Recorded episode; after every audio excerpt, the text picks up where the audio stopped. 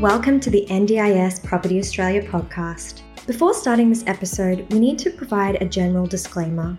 Information contained in this podcast is general in nature only. It does not take into account the objectives, financial situation, or needs of any particular person. You need to consider your financial situation and needs before making any decisions based on the information in this podcast. And you should consider seeking independent and professional advice for your personal circumstances. All right, let's begin.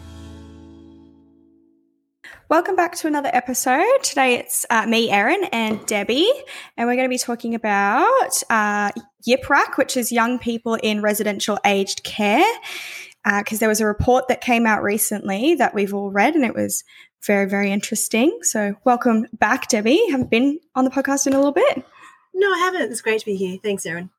That's all good. So in 2019, the numbers of people under 65 in aged care were about 6,000.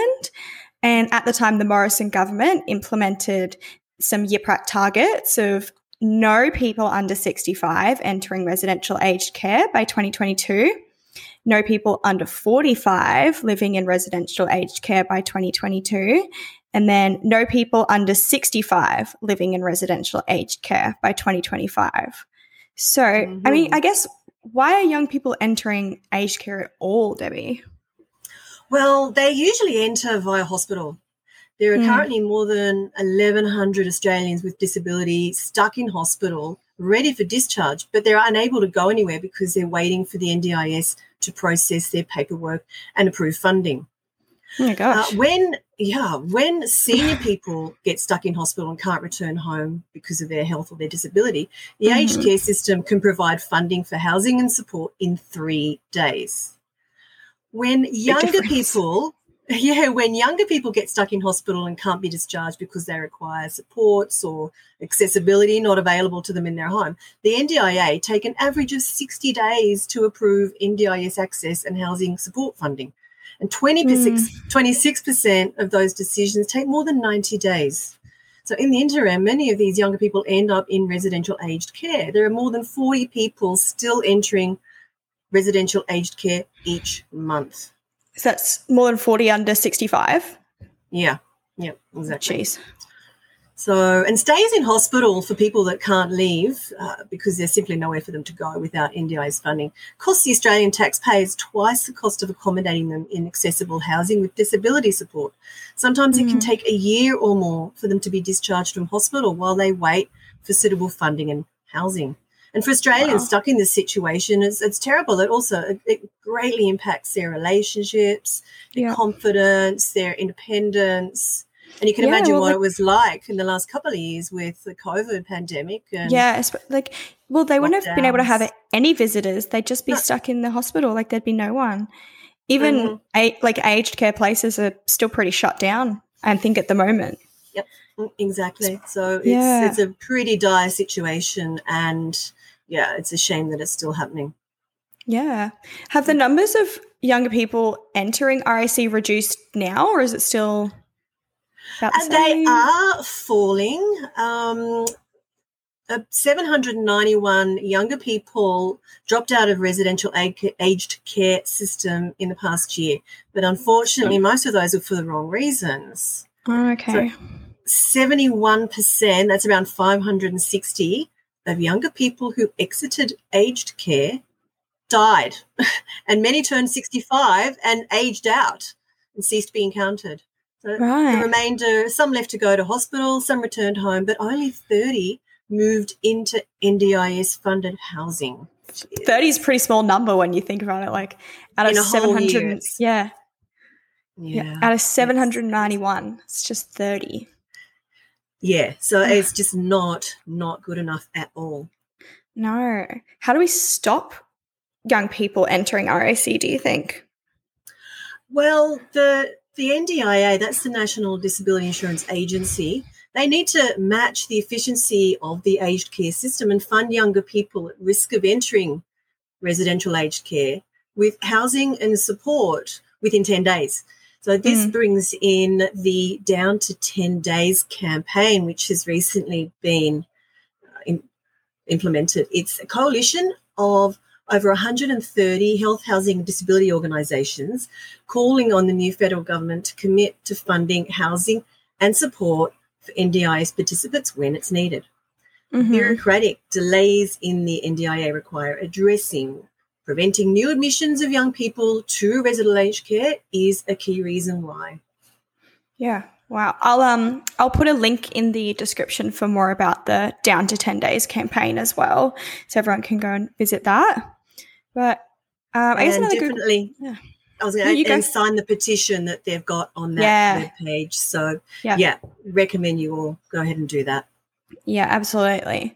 Because yeah, it's really important. Like that's there's so many young people who just simply can't get funding and can't move into a proper NDIS home and are just stuck in hospitals and aged care. It's a real big issue.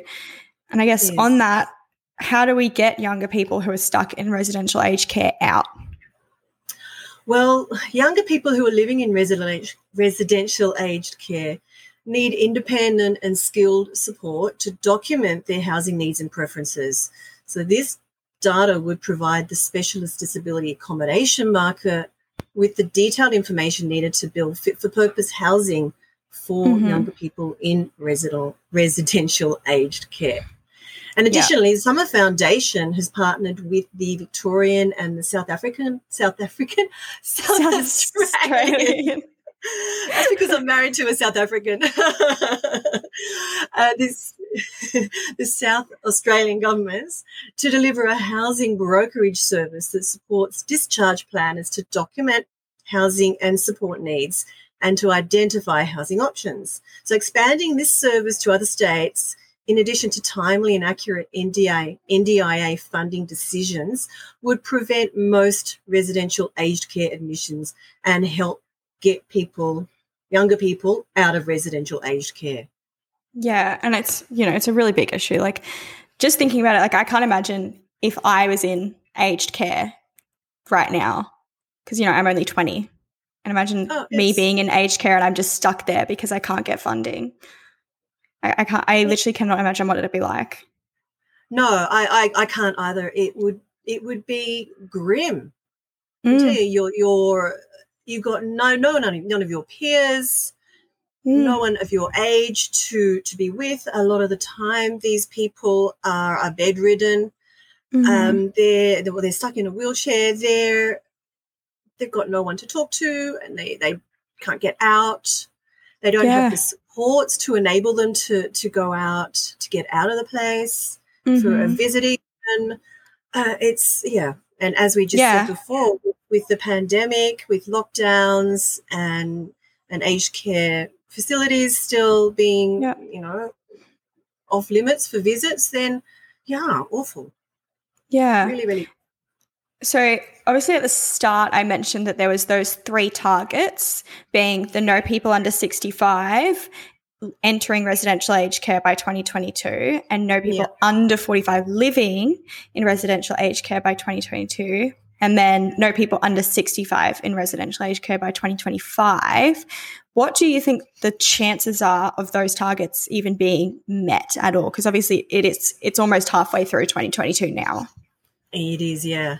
Well, currently there are around 80 people only under 45 still living in residential aged care. So target number two looks possible with additional focus and a strategic approach.